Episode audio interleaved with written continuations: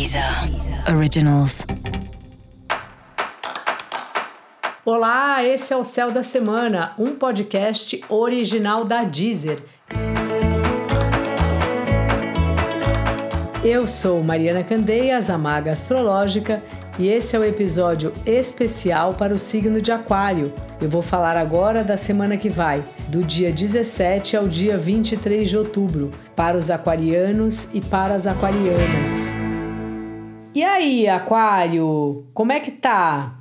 E as comunicações? Você tá se comunicando bem? Tá se comunicando mais ou menos? Tá meio impaciente? Fica nesse lugar aí de querer não desagradar, mas daí depois você se irrita porque você não falou o que você queria falar. Essas são questões que vão estar na sua pauta aí da semana que está começando, Aquário.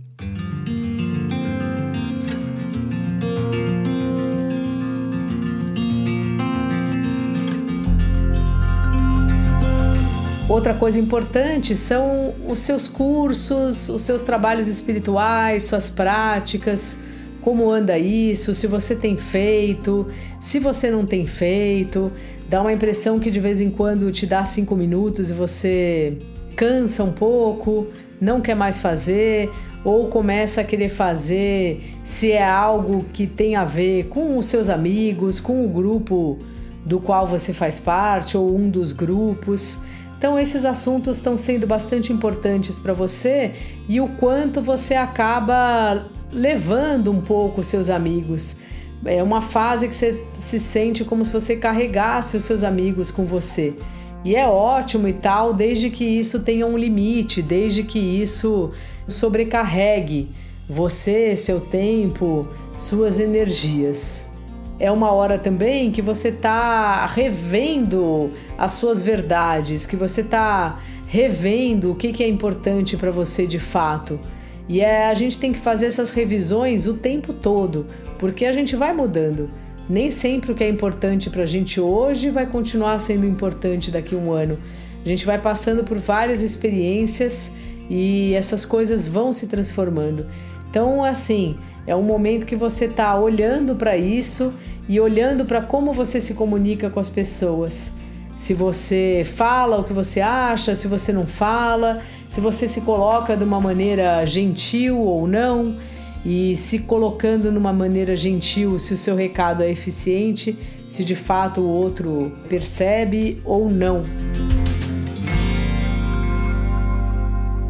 Então é bom você estar tá pensando nisso e às vezes dá a impressão que você fica envolvido com tantas questões de reuniões, relatórios, coisas que são faladas, escritas, que elas acabam ofuscando um pouco o que é mais importante no trabalho, sabe?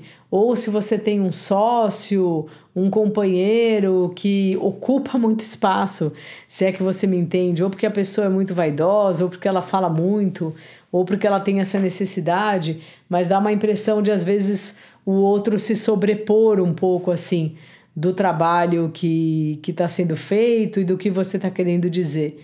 Como você também não gosta muito de ficar tendo que brigar por certas questões, por se impor, acaba ficando por isso mesmo. Mas é bom dar uma olhada nessa história.